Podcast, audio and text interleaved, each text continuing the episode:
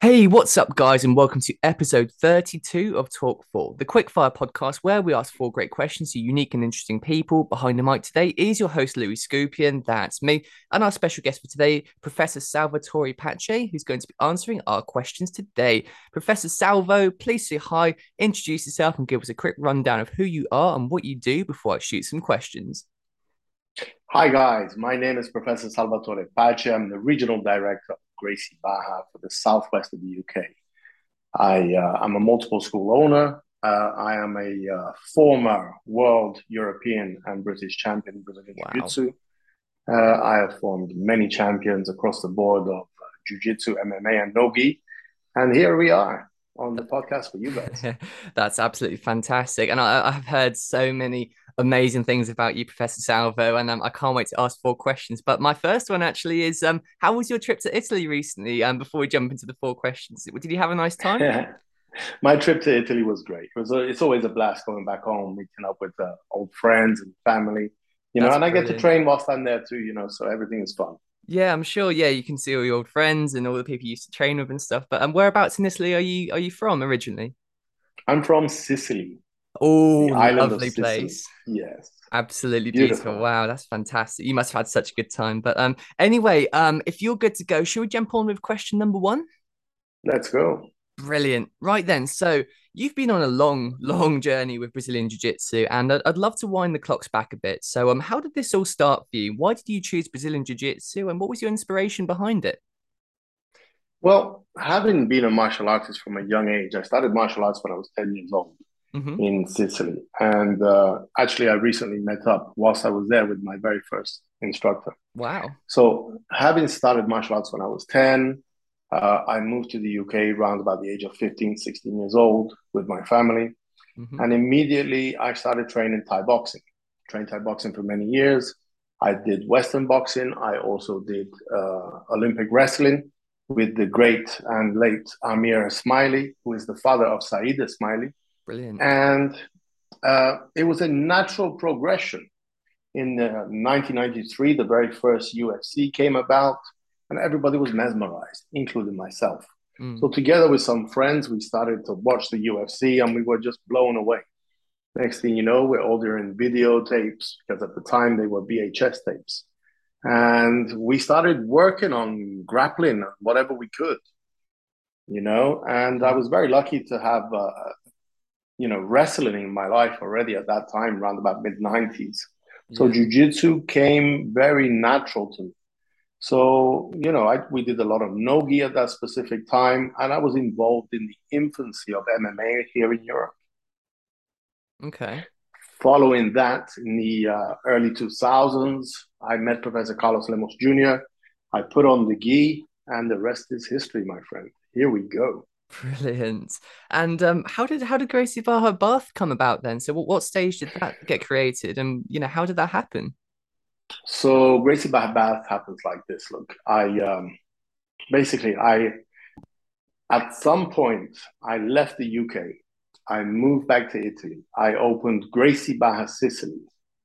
Whilst I was in Sicily, I was traveling a lot. I was going to Brazil. I was going to Portugal. I was going all over the world you know, trying to train jujitsu and compete jujitsu because I won the world championships in the last year that it was in Brazil. Mm. So following that, I went back to Italy and the academy was growing and everything was growing. The only problem was I realized that I could not fulfill the potential that I believed what I was doing had. So I decided to leave Italy and come back to the UK again. So in 2007, I opened Gracie Barra Bath. Having opened Gracie Barra Bath is is just been you know uh, in the infancy we we encountered tough times because nobody knew what jiu-jitsu was. You know, nobody really knew anything about Brazilian jiu-jitsu. Mm-hmm. And you know, Gracie Barra too. Nobody knew about Gracie Barra. Nobody knew about any of this. We had no curriculums. We had nothing. I had a patch uh, from Gracie Barra. And, uh, you know, we were all super proud to represent whenever we did manage to get a patch, because not everybody managed. So, having opened the first Gracie Barra school here in the southwest of the UK, the funny story is actually when I came back to the UK, I met up with Professor Richard and his wife Paula. Mm. And, uh, you know, because Richard and I were friends already, we had trained together for a little while too. So I went to their house and they asked me, So, Salvo, what's, what's your plan? What are you going to do? And this is about after five days I've been back in the UK. And I said, Rich, this is what, what's my plan. I'm going to open Gracie Barra Bath. After I open Gracie Barra Bath, I'm going to teach a bunch of guys. Once I teach a bunch of guys who get to a certain level, we're going to spread schools all over the, the, the area. They looked at me like I was crazy. they looked at me like, you know, I just said something which was unheard of. And to be honest, at that particular time, it was unheard of. It did sound crazy. But if we uh, look into where we're at today, you know, Southwest UK is the most densely populated area for Gracie schools on the planet. Wow, really? That's a fact. Yeah, that's a fact. I had no idea that was true. So, um, I mean, that that is fantastic. I mean, you must be mm. so proud of all of these schools that are just opening now and all these fantastic places to train jiu-jitsu that are all such a, a sanctuary for so many people to you know learn and to connect with other people and just go to the mats and have a great time. I mean how many schools do we have then in, in the southwest? I'm not entirely sure. I believe we have 22 that's, that's absolutely fantastic isn't it? Jesus yeah, from yeah. i mean you, you must be so proud of that from opening the very first one and seeing it grow in this way well, I'm I'm blown away because you know the whole of the UK has 80. Now, if you put that into reference to where we are and the fact that we have over 20, I think we have the vast majority of them. Are you are you surprised by how popular jiu-jitsu has become over the last, you know, few years and stuff and how, you know, extensively it's grown, especially in, in the southwest and stuff. Did you always expect that to happen or did you just always have the plan and think it would just work out this way? I'm definitely not surprised. Definitely not surprised. I I always knew, you know, I knew this with such conviction that I quit my job, sold everything I had, and went to Brazil. I knew this with such conviction that that's what I did. My whole family looked at me as if I was uh, insane, you know. and um, man, surprised? No, no, not one bit. I tell you what, we are we are still scratching the surface. Good. I'm glad to Believe hear me it. when I tell you, we're still scratching the surface. You know, I have regular talks with uh, the European director of Gracie Barra, Professor Victor Estima. We had a great conversation yesterday, one hour long. Mm. And so many things, so many exciting things are coming for us here. And I can't wait to be a part of those things. And I can't wait to be, you know, at the forefront of Gracie Barra, exactly in the place that I've always been, thanks to my professor Carlos Lemos Jr. and mm. Master Carlos Gracie Jr. Fantastic. And um, yeah, I had I had um, Professor Victor Estima on the on the podcast. I think two episodes ago now, and he was uh, oh, he was he was a fantastic person. He was really really down to earth, great guy to talk to, full of energy, and um, you know, a true inspiration for you know what jiu-jitsu is. And um, now I love your story. It's it's to me that screams of just the true entrepreneur story as well. You know, you quit your job and you always had this belief of where it was going to go, and you always knew, even people who doubted you, whether that was family and friends, but look at where you are now. you must be Lou. So I, proud. I gotta be honest with you, Lou. Everybody doubted me, and the reason Everyone. everybody doubted me is because at the time nobody did this in this area of the country, mm. let alone where I'm from. They still don't do it today where I'm from. you know. Yeah. So no, for me to have done this almost 20 years ago was completely unheard of, man. Such a such a um I mean, you could call it a leap of faith, but to me, it sounds like you always knew, and it's just paid off. So you know, credit to you for making that jump. And um, right, I tell you what, let's um, let's jump into question number two now because um, this is this is a very interesting one actually. Um, obviously, as you know, discussed, you're running Gracie Barra Bath and have done so for many years. So um, my question is when it comes to teaching, do you find that not all exceptional jiu jitsu athletes make good teachers also, or do they? And if not, what are some of the most important things for new instructors to work on to become good teachers when they're on the exit from fighting professionally? So this is a really, really good question, right? Because I have so many friends in Gracie Barra, so many amazing champions uh, of the past and present mm. who really you know, I'm, I'm sure they try, but are not exceptional teachers. Mm. Unfortunately, some talk too much. some talk too little, some show too much, some show too little. It's about finding the fine balance, you know, within every class and uh, finding the right analogy to be able to reach every student of every level that you have right in front of you. Mm. I, I've also been blessed. I mean, I've taught so many seminars all over the world. You know, I, have been I- incredibly blessed uh, of being, I, I, don't know, I've taught 20, 25 seminars a year for God knows how many years all over the globe. And uh, with that, I've gained a lot of experience. And in the very early stages of my own journey, I used to try and show lots, lots, lots, lots. Mm. But sometimes less is more. You know, sometimes if you focus on a little less, you're able to really bring home the techniques that you're trying to, to hand over to the students. Because this is there's a fine balance, right? I often see teachers who go and teach their best techniques. The problem with having taught their best techniques are most of the time those techniques that they're teaching are techniques that they would have drilled and uh, loved for a very long period of time. Mm. Now, trying to teach that to someone else in a two hour seminar or even worse, in a one hour class is really, really tricky. So, what I tend to focus on on a basic class is three techniques, three techniques per class. And my goal is to make those techniques your techniques by the end of the class, no longer my techniques. Mm. Does that make sense? Yeah. Because, you know, whatever I try and show is most likely something that I, I like to do. However, the goal is to make sure that by the end of that class, it becomes your technique rather than mine.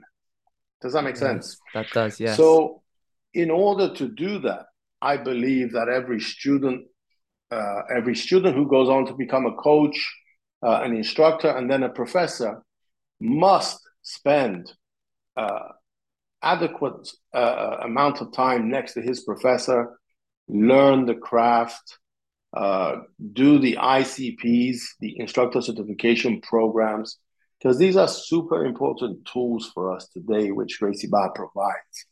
Mm. And uh, if we're able to bring all of those elements together of the ICP, the live experience of learning with your professor, and then your professor guiding you how to teach a class, how to get a message across.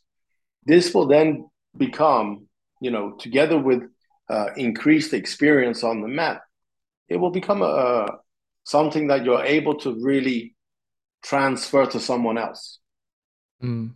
And, and that's the goal. When you're teaching jujitsu, uh, the goal is for me to make sure that I leave everything that I'm trying to teach with you. Mm. Very good points. And all of that really resonated with me very much as well. And I think that that, uh, that transitions between sports a lot as well, because I've been playing tennis for many, many years since about four years old, I picked up the racket for the first time. And if there's one thing I know about coaches is that a great player doesn't make a great coach. And it's also vice versa. So, you know, a not so good player makes one of the best coaches in the world. For example, Nick Bollettieri, you know, the world renowned probably for the best coach ever, could hardly hit a ball. he could feed balls though. Um, and you know, fantastic players that I've worked with, but really just weren't coaches. And that there's you know, for some of them were kind of new players just off the tour and coming into coaching for the first time or one of the first times, and you could you could smell that the things they were trying to teach you were them kind of imposing on you, whereas not really teaching you how to be the best player that you could be according to your strengths and your weaknesses. And I think that's in all sports, in all you know, coaching situations, that's definitely something very important. So um I think I'll just ask as well, what do you think are maybe the top two or top three or something initial mistakes that instructors, new instructors will make um, when teaching their first or second or third class or something, and how can they avoid them? Um, before we get to that, let me just uh, touch on something. Mm.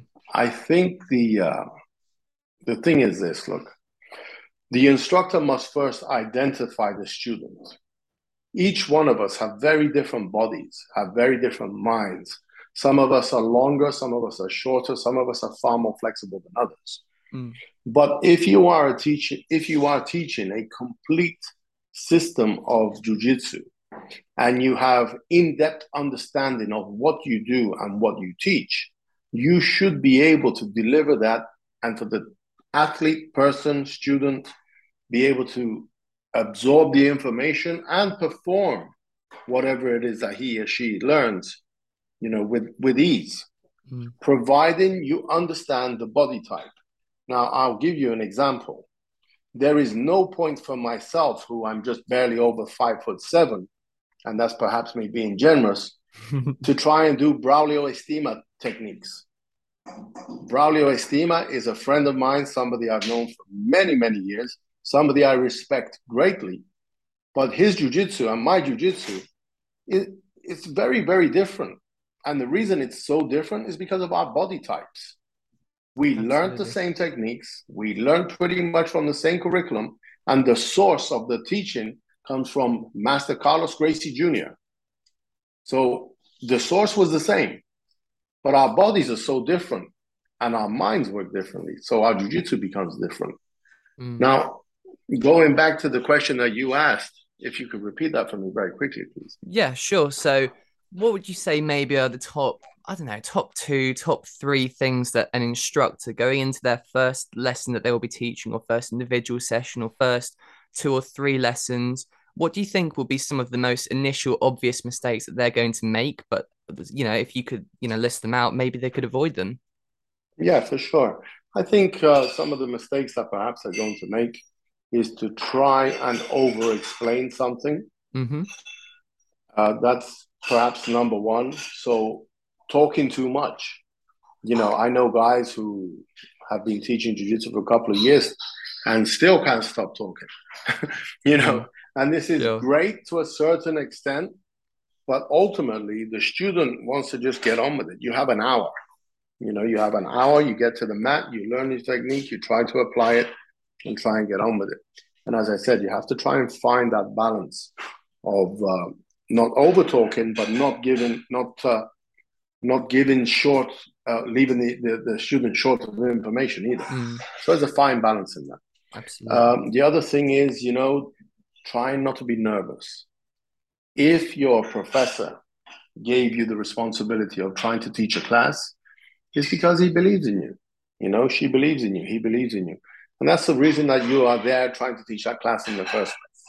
Mm. Does that make sense? Yeah, absolutely. Very good points and totally, totally on point with that, I think. And um, hopefully that helps someone. And um, right, Third, so to uh, to move on to question three. Say again, sorry.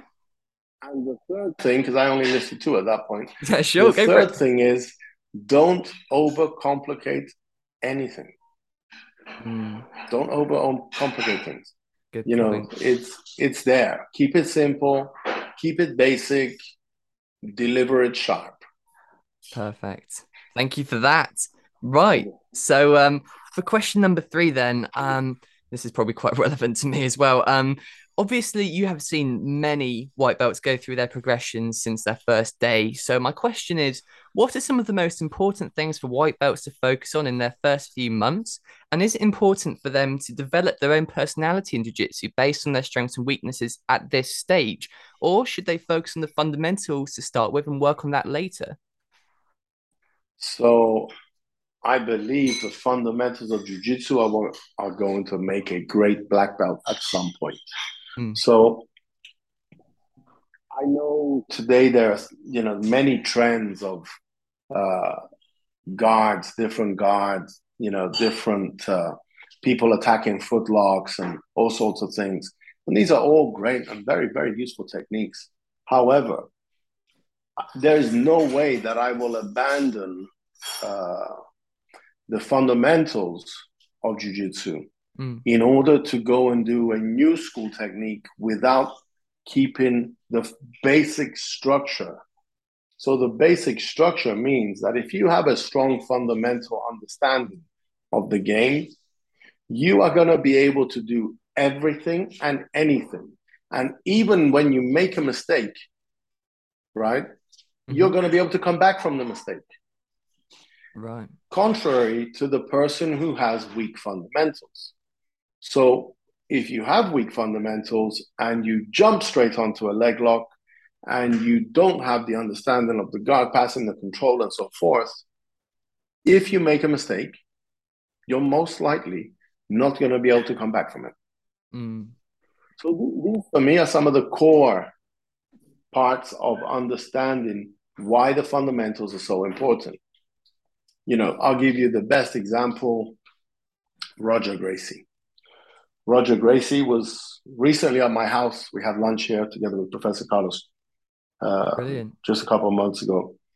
And, you know, we, we, again, Roger, is somebody I've known for several, several years, and great conversation and so forth.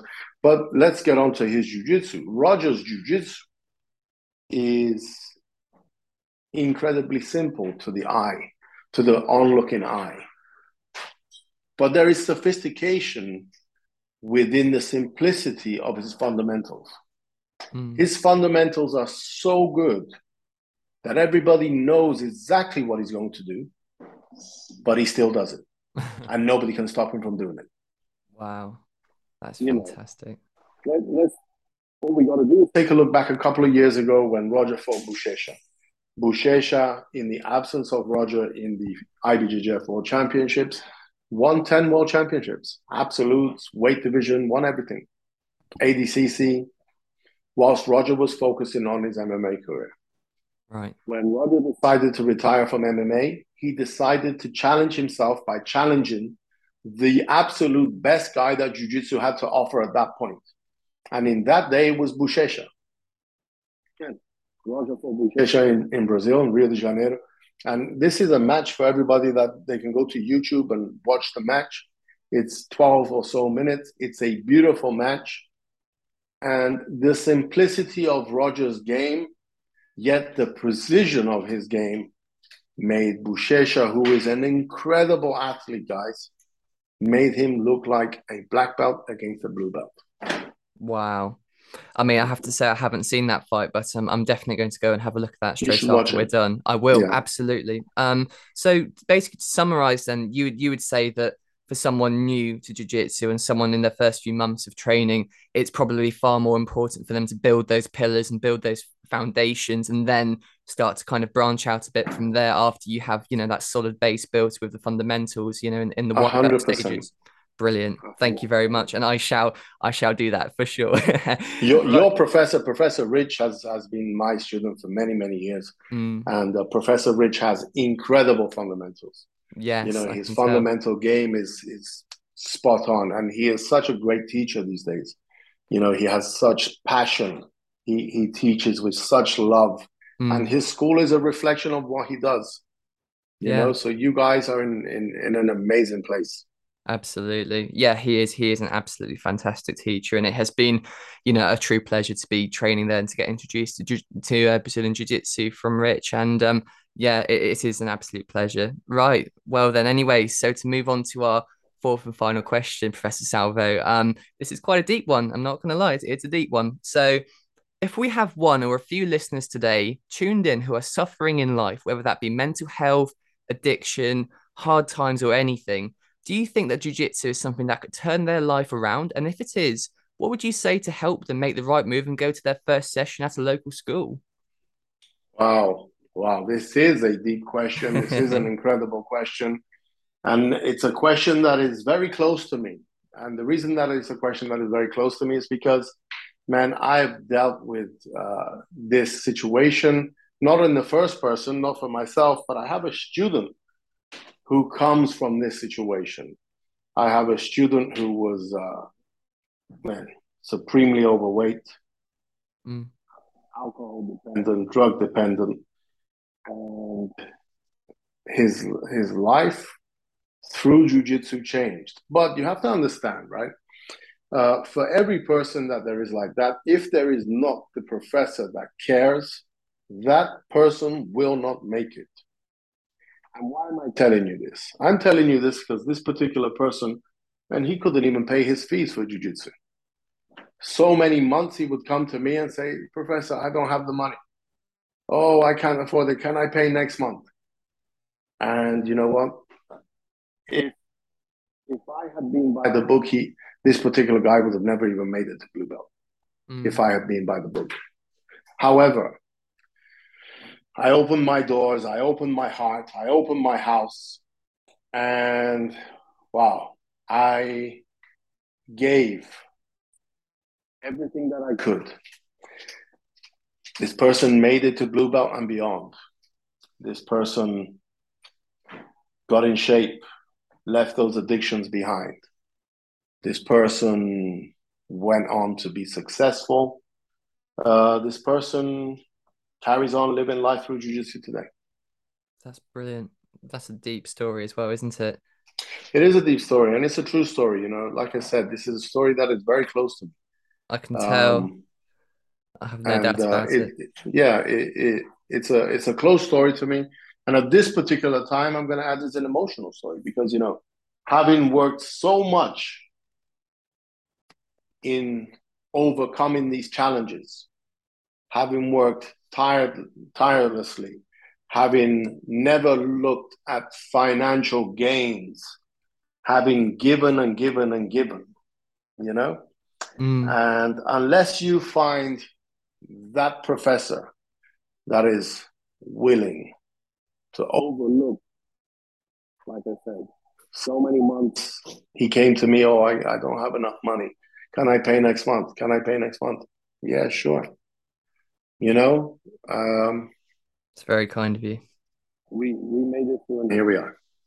That's that's a that's a beautiful story, and um, yeah, I just want to ask on the subject as well. Um, I'm not I'm not talking about the white belt who comes in for a session and then there's 20, 30 sessions and then leaves, but I mean the jiu-jitsu practitioner who would go to blue belt and beyond and you know spend years at it is there anyone that you've seen who's actually stuck with jiu-jitsu who you think hasn't actually benefited in their life from doing so uh, you know once in a while you do run into that particular type of student too mm. um, you know i've had the privilege of teaching so many so many people and uh, you know I, i've been blessed i've been so blessed and i say this over and over again but my blessings also come through my professor. My professor, Carlos Lemos Jr., mm. has opened endless doors to me. And the doors that he opened to me uh, allowed me to open doors for others.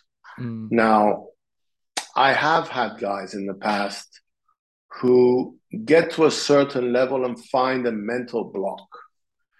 Now, the mental block comes in the form of when you get to a certain level and you start getting successful on the mat.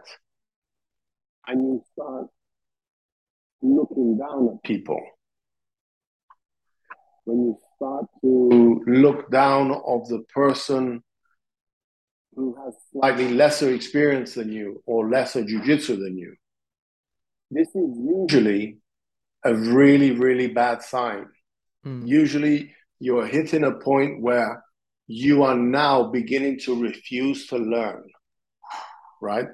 And, you know, we as human beings will learn for as long as we want to learn. The moment you decide not to learn, it's over in anything. Absolutely. You know, uh, in, in jujitsu as well as any other walk of life. And I was having this very conversation yesterday with Professor Victor. Mm. You know, and the, the question was that, you know, I've been involved with this for so many years, even before Victor came to the UK. And the, the conversation was that I said to him that I'd learned from him. Victor's younger than me. And I said to him that I'd learned from him certain things on how to approach certain situations within jujitsu and within the, the, you know the, the the way that we are directing Gracie in this area of the country. Mm. And these are all very, very relevant because whether it becomes on the mat or off the mat. I said to Victor, I wake up every day with white belt eyes. What does that mean? It means I'm willing to go to the mat every single day and look at everyone's technique And I'm happy to learn from everybody, absolutely everybody. The technique may be something I can carry on myself to use, or it may be something that I'll put aside and leave it behind. But I'm still open and willing to learn from everyone. At my age, which I'm going to be 48 in a couple of months, and uh, you know, at third degree black belt, we have nearly been a black belt for 15 years almost. You know, so this is, is exactly what I'm saying. You choose when it's time for you to stop learning. It is in your hands. So keep that beautiful open mind. Keep that mind uh, like a sponge. Be inquisitive. Be the guy or girl who wants to know everything and learn everything from everyone. Mm. And your jujitsu journey will continue to flourish. The only people that I have encountered, and I have encountered a handful over the years, who uh, hit that roadblock is the ones who decide that they are better than the next person and that they cannot learn from that person. Mm, that's a that's a beautiful beautiful little statement you made there, and and I love the quote about waking up with white belt eyes, but. I can't help but think that I'm not going to have much trouble for the next couple of years waking up with white belt eyes. Um, that that seems to happen every day, regardless. But um, anyway, um, Professor Salvo, I want to ask one more thing actually. Now that we have a bit of time, um, and just on the same subject as well, you, you you know you've coached so many so many students, uh, you know, in different countries all around the world in your seminars, and I want to I want to just ask, what do you think that makes the best students the best students? So what has set apart, you know, the ones who have done exceptionally well from just all the other ones who've just gone and trained and become either average or just decent? What do you think it is that makes the best students go the furthest? Well, first of all, it's the willingness to work hard mm. and the willingness to listen, the willingness to be open, the willingness to be humble, right? Um, I've had guys who were so talented, so, so talented that I thought that these guys would become world champions. Mm. And yet the talented guy refused to work hard. So you know what happens? The guy with less talent who who does never want to stop working eventually overcomes the talented guy. Mm. Because all he does is work, work, work, work, work. So hard work beats talent. You know? Absolutely. This is the one thing. And it, it it's a very rare combination when you find somebody who is super talented and yet has the work ethic and the humbleness to put together the package and keep his head down and continue to work hard.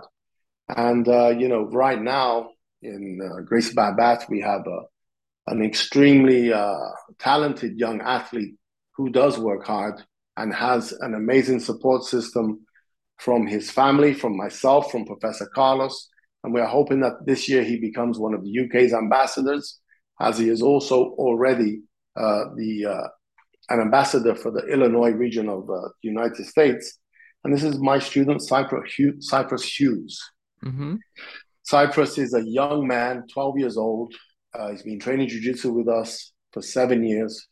And at this stage, he is a two time world champion, four time European champion, four time British champion. And his medals, man, he has more medals than I even remember. That's the truth.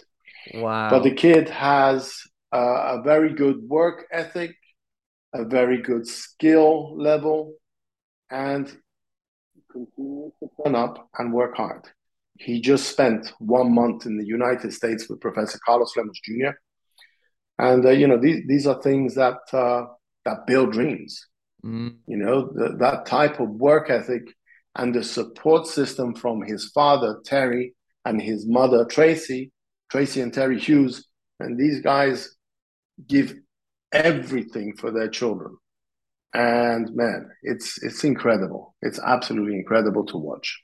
Uh, yeah, that is that is absolutely fantastic. And um, you know, I, I can imagine you must be so so proud of him and so excited for what's going to come. And um, it always helps to have a couple of you know fantastic parents on board as well to help support you know these dreams. And you know, I'm glad that he's seen the success he has because you know someone who works super hard like that, who has that talent and is committed to doing you know the things he does, uh, that you know you get what you deserve. I think hopefully at least most of the time. And um, yeah, I just want to ask that. as well, how old is he?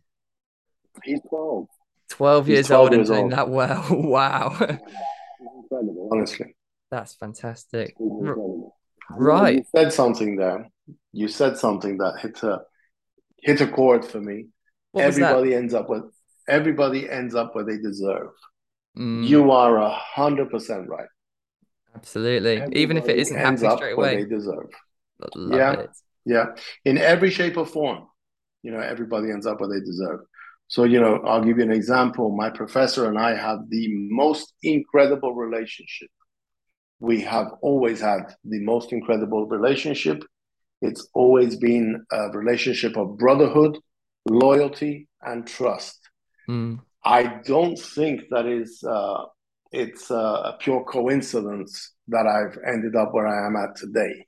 I think that today I am a multiple school owner, an entrepreneur of jiu-jitsu, regional director, because of the direct input of my professor as well as my own hard work. Brilliant. And that that just backs up exactly what you said as well. So yeah, I think um hopefully that is true for everyone who's working hard out there and wants to achieve great things and has that that drive. So um Professor Salvo, that is our four questions done for today. Uh, well, four in a bit rather. and uh, before we wrap it up, it is time for what I like to call the shameless plug. So, Professor Salvo, feel free to take a minute and promote anything that you're working on, you want people to take a look at, or just something that you believe in. So, guys, here we are. Gracie Barra West Wilts in Westbury, Wiltshire is a premium school that we have just opened. The facility is second to none. The mat space is humongous. We have the best mats money can buy. We have five black belt teachers, uh, six, including myself. All classes are taught by black belts, including children's classes. Every class is taught by a black belt. MMA is free. Muay Thai is free at the school, taught by a former professional fighter and black belt, Professor Harvey Dines, who has 17 professional fights under his belt. Man, this school is incredible. Come and check it out. Come and get a free trial lesson at any one of my schools Gracie Barra Bath, Gracie Barra West Wilts in Westbury, Wiltshire, Gracie Barra Gillingham, and shortly to come, Gracie Barra Radstock which we'll be working on in the next month. Ooh, I mean, guys, you, you you can't ask for more than that, really, can you? And um, just want to say as well that I believe that there is a, a grand opening of the West Wilts Academy um, with Professor Carlos Lemos Jr. coming down as well, and um, I'm hoping to be there as well. And um, just confirm it is on the 22nd, isn't it? The grand opening of Gracie Barra West Wilts. The school is already open. We did the soft opening. Mm-hmm. But what I wanted to do was do something super special. So there's nothing more special for me to, than to have my professor on the Mets together with me.